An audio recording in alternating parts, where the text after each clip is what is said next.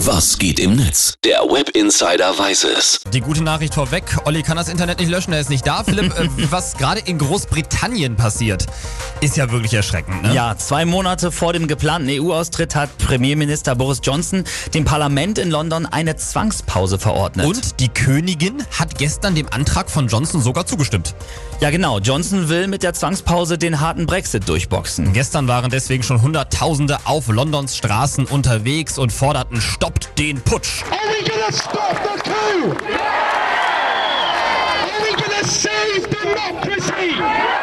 Ja, und auch in den sozialen Netzwerken wird heftig diskutiert, auch unter dem Hashtag Stop the Coup, also Stop den Putsch. The Marvin twittert dazu, würde ich als Brite noch auf der Insel wohnen, dann würde ich spätestens jetzt abhauen, bevor noch Schlimmeres am 31. Oktober Ja, ich passiert. glaube auch ehrlich gesagt, dass am Anfang kaum jemand damit gerechnet hat, dass die Queen dem Antrag zustimmt.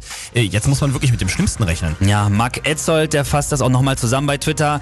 Ein vom Volk nicht gewählter Premierminister hebelt mit Hilfe der Monarchin das vom Volk gewählte Parlament aus.